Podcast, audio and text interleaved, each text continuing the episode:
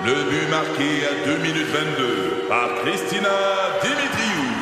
Avec l'aide de Sebastiano Brunet, Lucie Beaulieu, Tarek Malki, Jenny Agostino, Edith Chen, Emmanuel Jean-Pierre. Au hockey, comme en immobilier, pour réussir, ça prend toute une équipe. Et avec vos 5000 courtiers Remax, la force du réseau roule pour vous. Remax est heureuse de s'associer à Martin McGuire et Danny Dubé pour vous présenter le tout nouveau balado Bon Match. C'est 23. Voici la commission Normando-Ferrandaise. Alors, le ministre Christian Dubé qui a rendu public euh, ce matin son plan pour euh, le préhospitalier, donc tout le secteur ambulancier au Québec. Est-ce que ça passe le test, Monsieur Fernandez? Oui, euh, c'est un c'est un plan extraordinaire, euh, extrêmement élaboré. Euh, c'est un plan opérationnel. Maudit, j'aime ça moi les plans opérationnels qui va dans le détail de chacune des opérations, qui prend la filière au complet là, à partir du moment où la personne a besoin, par exemple, d'un défibrillateur ou a une crise ou tombe inconscient, une crise cardiaque, jusqu'à le traitement au, à l'hôpital. toutes les étapes, toutes les possibilités, tous les chemins sont étudiés et sont arrivés à des conclusions brillantes, je trouve, sur la réduction du besoin ce qu'il faut faire. C'est pour ça qu'il n'y a pas une grosse augmentation du budget. C'est un budget, ça, d'un peu plus d'un milliard. Puis ce qui est proposé, c'est environ 12% d'augmentation. C'est pas beaucoup, 12% d'augmentation, quand tu, quand tu dis que là-dedans, il y a à peu près... 35% de cette somme-là, c'est pour mettre en place un service de transport par hélicoptère. Puis un autre 35-40% euh, qui est pour augmenter les heures, donc c'est transformer des heures de faction en heures de, de vraies heures de service. Une heure de faction, c'est lorsqu'un ambulancier est à la maison, mais sa pagette est ouverte, ou ton téléphone est ouvert. Puis euh, il est sur appel, donc euh, mais il faut qu'il ait le, faut qu'il se déplace, il faut qu'il rejoigne le, collègue ou l'ambulance si c'est pas si elle n'est pas chez lui. Alors ça, transformer des heures de faction en, en vraies heures, c'est c'est essentiel, c'était très bon. Mais quand tu enlèves ces 80 millions de dollars là, il reste juste 40 millions de dollars pour un plan qui propose des améliorations dans tous les recoins et dans tous les domaines. Alors, le message est clair de la part du ministre. On vous donnera pas d'ambulance. On n'augmentera pas le salaire des euh, des, euh, des, des, on appelle s'appelle paramédic ou euh, euh TAP, le technicien en soins préambulanciers. On veut, il paraît qu'on dit plus ambulancier parce qu'il y a la notion d'ambulance, donc juste de transport de médecins, de, de patients. C'est exactement le contraire qu'on veut faire. On veut qu'ils traitent le plus possible avant de transporter. Alors il y a pas, donc c'est ça le, le message, c'est Arrangez-vous pour en transporter le moins possible. Arrangez-vous pour qu'on les traite avant qu'on ait besoin de les transporter parce qu'on n'augmentera pas le budget, mais pas juste parce qu'on veut pas l'augmenter, c'est parce qu'on juge que c'est pas là qu'il y a l'amélioration. L'amélioration, c'est dans la réduction du besoin de transport. Ça, c'est le message envoyé. Maintenant, est-ce que ça va fonctionner? Ben, ça va être comme le plan de, des soins à domicile. Excellent plan en 2002. Puis euh, 20 ans plus tard, on se rend compte qu'il y a 10% qui a été fait parce qu'il n'y a pas de budget parce qu'il n'y a pas un opérateur unique, parce que les cibles sont divisées entre les 53 gestionnaires, euh, dans euh, les 53 entreprises de services ambulanciers. Alors j'ai des doutes là-dessus. Hmm. Moi, je suis d'accord avec toi. C'est un plan qui passe le test, une soixantaine de mesures, un plan d'action qui est lié à la politique qui est adoptée en 2002. Le ministre t'a dit tantôt, Paul, ça fait deux ans qu'on travaille là-dessus. Euh, ils ont accouché d'un plan qui est crédible, fondamentalement, ce que le ministre souhaite faire, c'est un changement, s'opérer un changement de culture dans la façon dont on déploie les services préhospitaliers d'urgence au Québec. Puis quand je parle de changement de culture, il s'agit pas juste d'améliorer le temps de réponse, le temps que prend une ambulance pour se rendre chez un patient, mais on va introduire une nouvelle façon de, un nouveau type de paramédecine. Par exemple, la paramédecine de régulation et communautaire. Ce qui est intéressant dans la paramédecine communautaire, ce que j'en comprends, c'est qu'on met à contribution les paramédics, mais davantage en donc en prévention. Euh, les personnes, par exemple, sont à soins à domicile, euh, elles ont un problème. Euh, alors, on veut que les paramédics soient davantage branchés avec les GAP, les guichets d'accès aux patients, puis également avec les CLSC. Fait il y a toute cette première ligne en amont, on va dans l'hôpital qu'on souhaite développer, consolider. Mais ça, là, on s'entend, là, c'est, comme tu le dis, Luc, c'est beau sur papier, mais dans les faits, là, ça commande, c'est, c'est énorme ce que ça va commander en termes de, oui, c'est ça, c'est pour ça que je parle de changement de culture. Un dernier exemple, tu permets, Paul, diminuer le temps passé Je lisais dans le plan d'action, actuellement, la durée moyenne passée à l'hôpital pour une ambulance, entre la prise en charge puis le départ de l'ambulance là, de l'hôpital, c'est 1h40 minutes. L'objectif, c'est réduire le temps 50 minutes pour récupérer, tenez-vous bien, 50 000 heures de disponibilité ambulancière. Cette mesure-là va se déployer jusqu'en 2026. Parce que c'est un plan qui entre en vigueur. En fait, il y a certaines mesures qui sont entrées en vigueur l'an passé, dès qu'on va déployer jusqu'en 2026. Puis peut-être ça va aller un peu plus loin. Donc, quand j'ai, ça va prendre un certain temps, là, on en a un exemple dans le déploiement des, de certaines mesures. Quand j'ai lu son plan, là, c'est Ouais. exactement ce qui se passe au Bas-Saint-Laurent. C'est-à-dire que le représentant syndical qui était avec nous, là, Oui. qui nous a décrit les mesures, tu perds pas de temps à l'hôpital parce que tu peux laisser le patient aller euh, retourner sur la route, prendre d'autres appels, d'autres types d'intervenants plutôt que l'ambulance. Ça existe. Moi, ce qui me dépasse, c'est que tu dis, OK, il y a quelqu'un qui pourrait le faire ailleurs, dans d'autres. Pourquoi est-ce qu'ils le font pas? Si ça marche, Mais c'est ça, moi, moi, un peu ma question, c'est que bon, d'abord, il y a des projets pilotes. Hein, il y a, il y a- il y a- ce que tu dis, c'était peut-être un projet pilote, je ne sais pas. mais en ben, cas, c'est a- implanté depuis un bout. OK. Puis ça fonctionne, puis après ça, tu fais la transmission des bons coups. Mais quand tu as 53 entreprises différentes qui gèrent euh, des services ambulanciers, paramédics, pré-hospitaliers, on appelle ça, ben est-ce que tu as l'assurance que ça va se faire? Là, ils disent, on va se donner des moyens de mesure pour savoir s'ils le font ou s'ils le font pas. On va, on va faire des audits, etc. Réduction de compte et les tout, réductions de compte. Bon, ça, euh, d'accord, mais c'est le modèle choisi. Donc, ça va pas s'implanter à toute vitesse. Ça va s'implanter progressivement.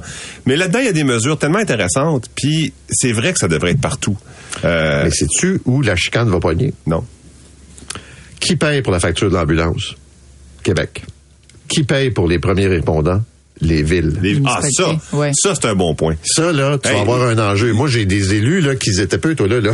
Non, non, non, mais c'est marqué. Dans le document, c'est écrit de la, la, la multiplication des services de premiers répondants. Budget, zéro. Ben, c'est ça que je te dis. Les élus, ils ont compris ça, là. Ben, certains, certains. Mais n'empêche que c'est une solution. Oui. Parce que tu peux pas toujours avoir une ambulance Ben qui, non, est, qui est stationnée c'est sûr. dans une municipalité, puis le moteur roule pendant des heures et des heures. C'est impossible. En passant, le, le changement des heures de faction, là, euh, ça, moi, j'ai fait, écoute, j'ai annoncé ça il y a des années quand j'étais en politique en Gaspésie, donc c'est pas nouveau. Et bien, quand, quand le ministre te dit, moi je veux pas rajouter d'ambulance, il faut faire plus, mieux, c'est-à-dire mieux et plus, oui, avec ce qu'on a. Par exemple, les, les héliports, les héliports, l'exemple des héliports. Hey, faut- on peut-tu prendre trois secondes d'écart?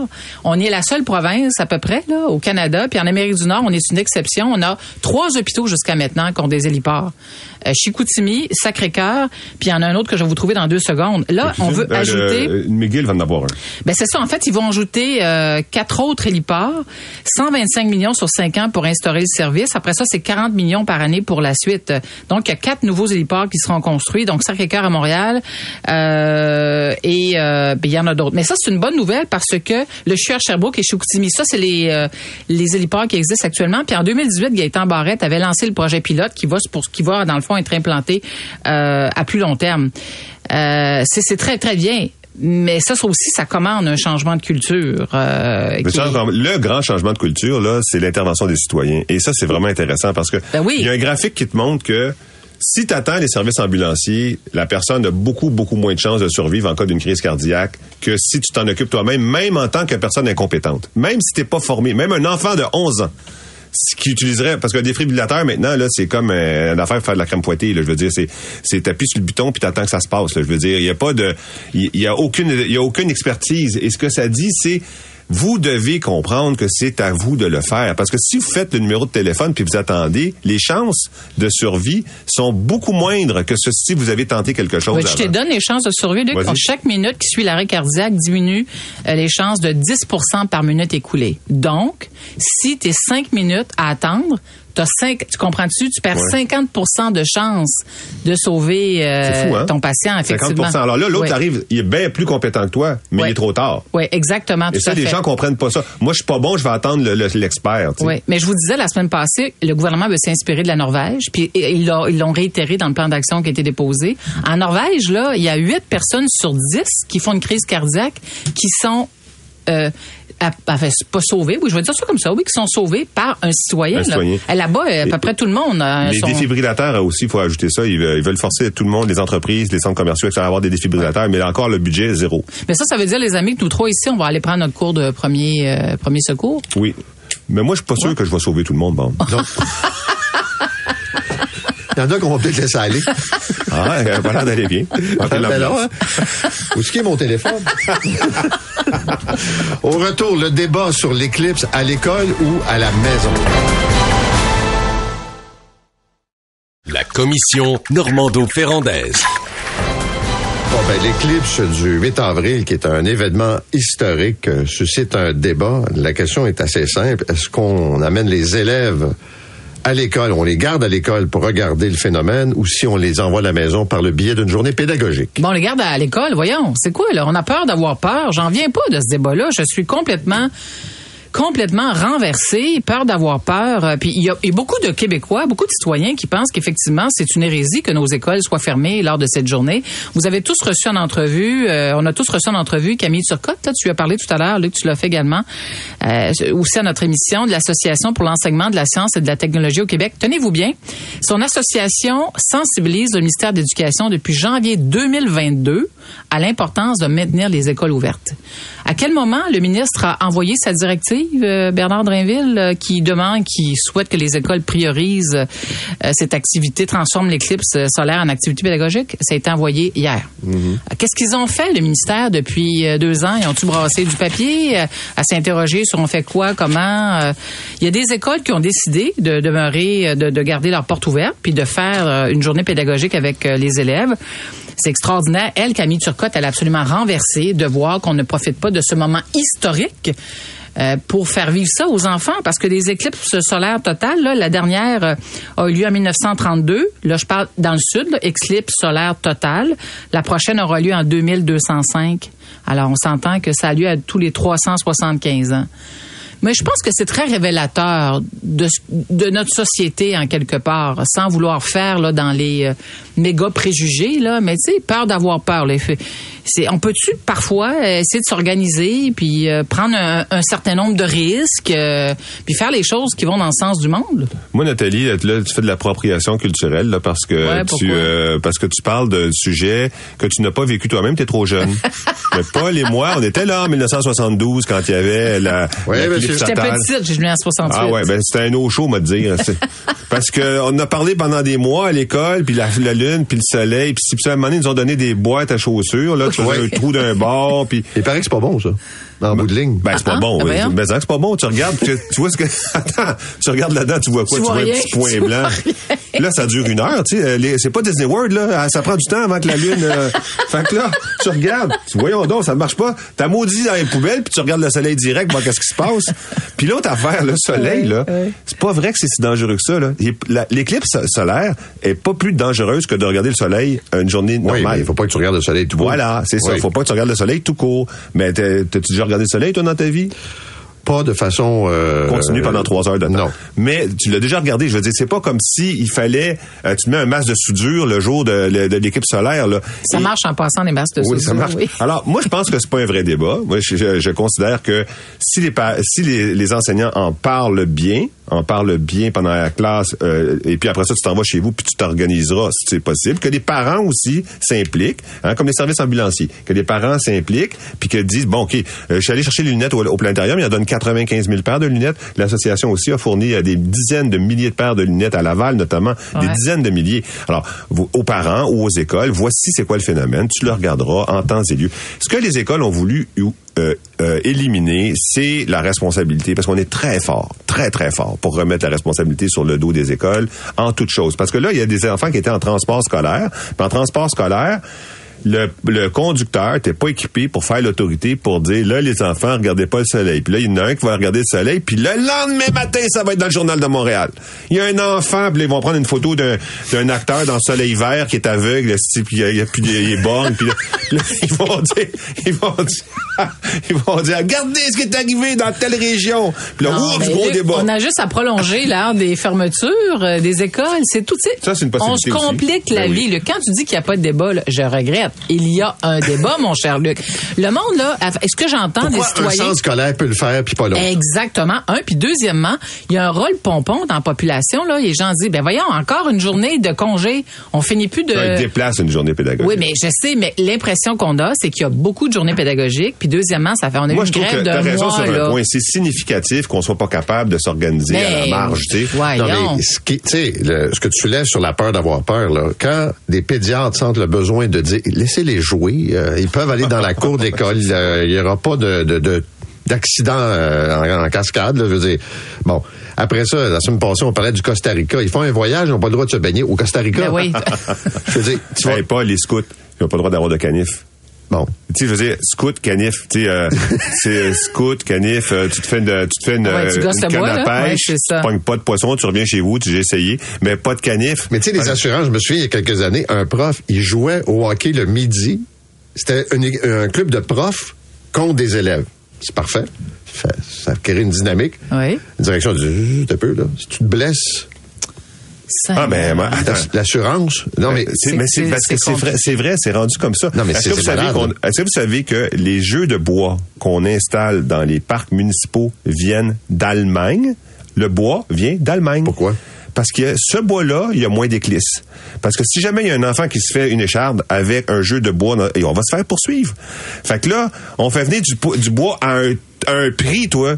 Puis parce qu'il y a torréfic- il y a une torréfication du bois. comme le café. Oui. Ben, ça m'étonne qu'on a... le bois. Luc, ça m'étonne qu'on a encore des jeux en bois dans Il y en les avait parcs. plus, ça avait Oui, disparu, il y avait juste du plastique. Premièrement, ça coûte une fortune, les ça. jeux en bois. Euh, les été- jeux en ça a bois, les été- jeux de courte dans les ben, Ça a parcs. été rétabli sous le... Réintroduit, réintroduit en 2014 par le maire du plateau.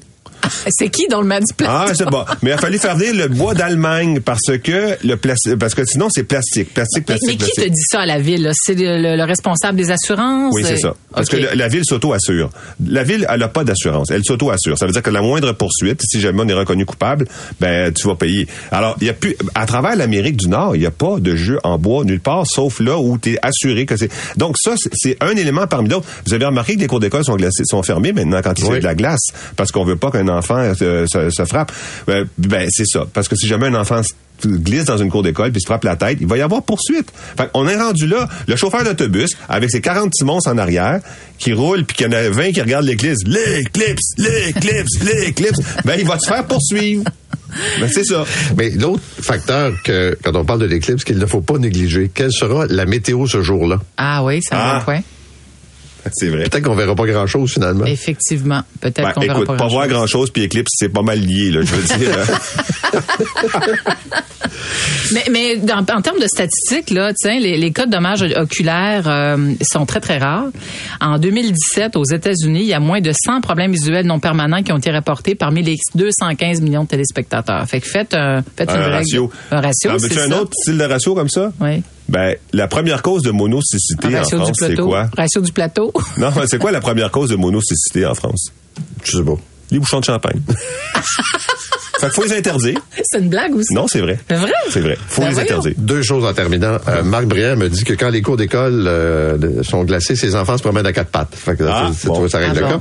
Et comme euh, dit un auditeur, on a des auditeurs qui ont le sens de l'humour, Ah le oui. 8 avril, ce sera l'éclipse scolaire au Québec. Oui, Ah, elle est bonne. très bon. C'est 23.